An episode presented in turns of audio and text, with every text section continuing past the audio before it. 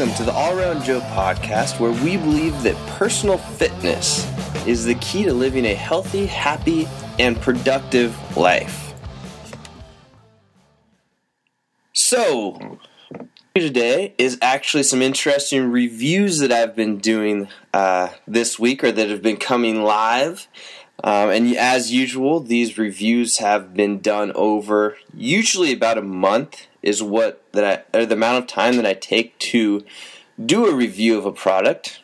I should mention if if you have anything that you'd like me to review on this show or on my blog, go ahead and send me an email at joe at allaroundjoe.com. This week, what I have for you is Skins RY400 compression tights and designer whey protein. So let's kick this off with the skins. What's great about skins is they're comp- they're a compression tight that is supposed to increase the blood flow, which in turn will help you recover faster. The particular skins that I have are a recovery compression tight, meaning that it is for your downtime rather than your activity. Now I've also reviewed the activity compression tights that skins have, and I really did really like them. So it's no surprise to me that I also like this particular RY400 recovery compression tight as well. The way that I've been using them is I'll wear them during sleep. So before I go to bed, I put on the tights and just have them on while I'm sleeping. Uh, if I'm feeling really sore, I would I might also throw them on underneath my pants uh, for work or whatever um, I'm wearing that day.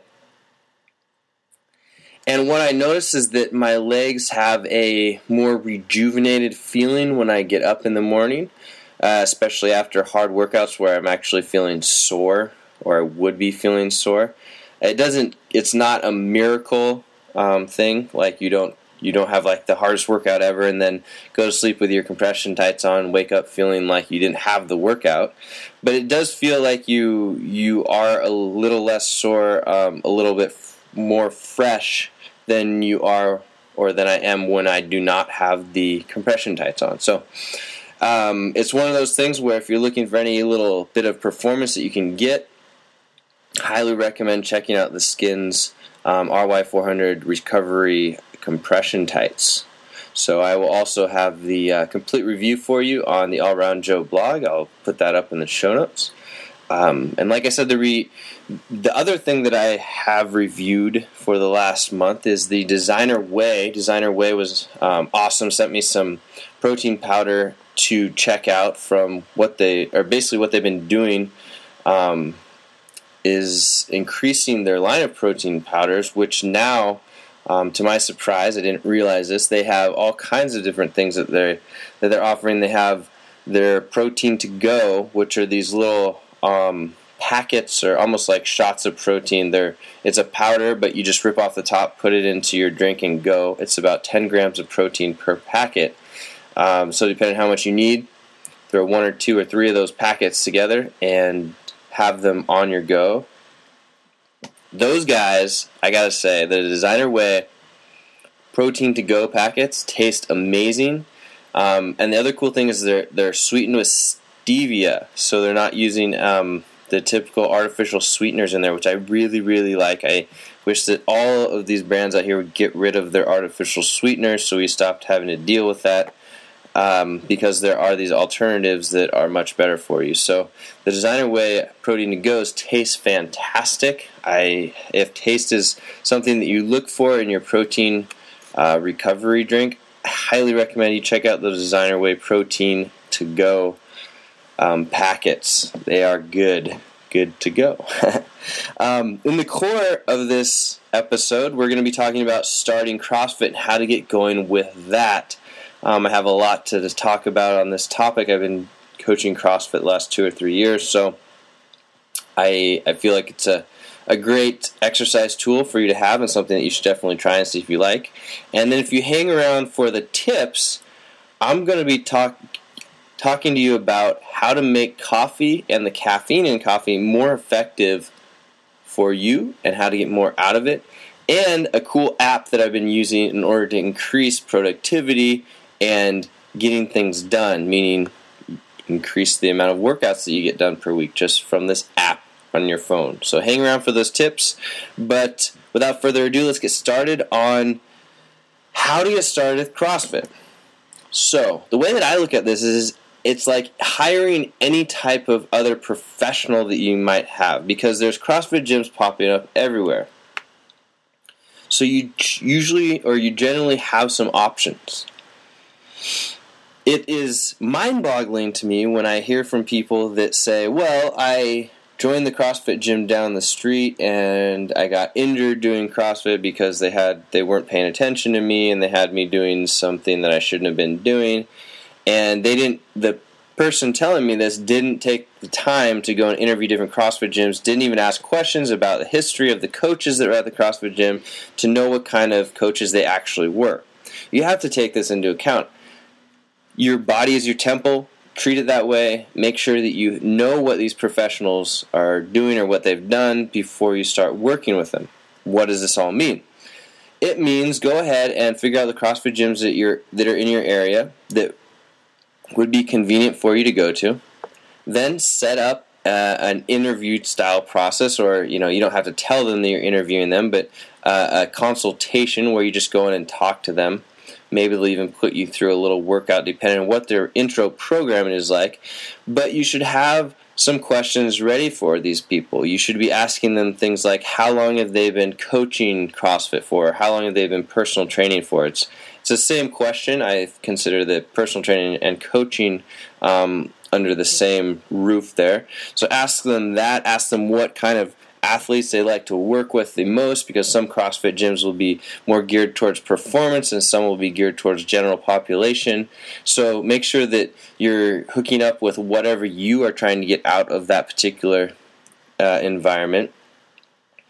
Then go ahead and see if you know see if you connect with the particular person or the coaches are there. That's also very important. There are some CrossFit gyms that are huge on culture and they want people to hang out and have a good time while you're there, and there's other ones that are just uh, pumping people through. So that and that's also going to be come or, or come back to your personality as well. Personally, I like the culture. I like to hang out with the people that are in this gym. I, I like to um, feel like I'm part of a community. But some people maybe you don't want to be part of a community. You get all these different options, but don't think that you're confined to one. So you got to go and try things out, check it out, ask the questions that you need to be asking. Then the last is ask about programming in particular. I always like to know what type of programming these particular people are doing. Do they have different options for you? Ideally, they have different options so that you can progress any way that you want to. Let's say that you start out as a beginner, there should always be a beginner class, and then maybe there's a fitness class, and then ideally they even go as far as having a competition style class because you never know when you get started and i've seen this happen many many times. You get started you go through the essentials or the beginners class and you go into the regular classes which are sometimes called fitness and you start to get better and improve and your body gets all of these results and you want to take it one step further. I've seen this happen so many times from people that say, "Oh no, I don't want to take it that seriously," but then once they get started in it, it becomes a little bit addictive, and you want to see how far you can push your body. And it's great to have those options at the particular gym that you choose. I also like to look for little things like, do they offer yoga? You know, is there Pilates perhaps? Do they have any kind of uh, referrals or people that they're working with for massage therapy or acupuncture? Because it's a com- it should be a complete system that you're looking for. And it's always nice to be able to get those things under one roof. So if you can go and get your tough workout with the CrossFit and then maybe on the weekend you go and you have a yoga class there help with your mobility, your flexibility, your mind.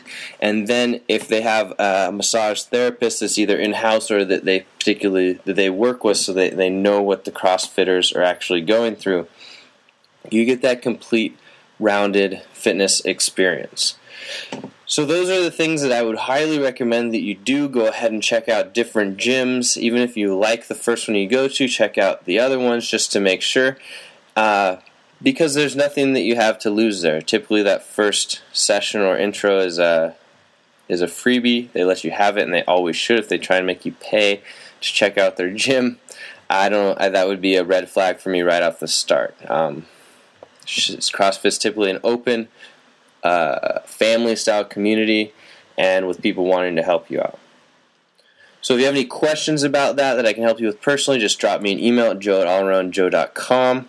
Be happy to help you out in that in that arena. And if you're in my neck of the woods uh, in Seattle here, make sure you stop by Stoneway CrossFit up in North Queen Anne and uh, have a workout. On to the tips here. First tip I have for you is how to make coffee and caffeine more effective. So, a lot of people don't think about these things, and, it, and this is something that will actually make you more productive and get the most out of your particular caffeine or stimulant that you're using. So, you have a couple of options for the first thing in the morning or first part of your day. If you're the type of person that gets up and eats breakfast, I recommend that you eat your breakfast. Ideally, your breakfast is very low on carbohydrates. This is going to do a number of things for you. Usually, you don't need those carbohydrates in the morning. And also, if you keep your carbohydrates low, then your body's not going to have that big bloat in your stomach. I don't care how much of the protein and the fat you eat, you don't have this heavy load burden you down. So, if you're eating your breakfast first thing in the morning, have your coffee about an hour after you eat your breakfast. What that will do, will your body will be primed up to take in that caffeine and the coffee so that it will drive right into your bloodstream and you will get a nice jump on feeling of productivity and stimulant. Now, if you're not a breakfast eater right away, which I tend to go back and forth on this sometimes, where I'll delay my breakfast slightly um, in order to get more work done. So, if that's the case, you get up, you have your coffee first thing in the morning, and then you delay your breakfast maybe two hours. But those uh, having that coffee on the empty stomach with a delayed breakfast will keep the stimulant of the of the coffee going for you until you have that particular food or breakfast. So, give those two things a shot. I also highly recommend, like I've mentioned on other episodes, mixing in some whey protein powder and coconut oil with your coffee um, to give you a little bit of, of sustained energy as well. But give that a shot timing your caffeine and your food so they are a little bit further apart will definitely give you more jolt in that particular beverage that you are having. The other tip that I want to share with you is something called the Lift app, L I F T app. What this is is an app that will help you with your habits. So it's a community of people that will actually cheer you on as you go along, what they call giving you props when you log in and keep track of what you've been doing. So, for example, some of the things that I have in my Lift app are eight hours of sleep. Making sure I get eight hours of sleep, I go in every day and I'll check that off if I get eight hours of sleep. Writing for 30 minutes is something I have on there so that if I go in and I, I, I hold myself accountable for writing those 30 minutes.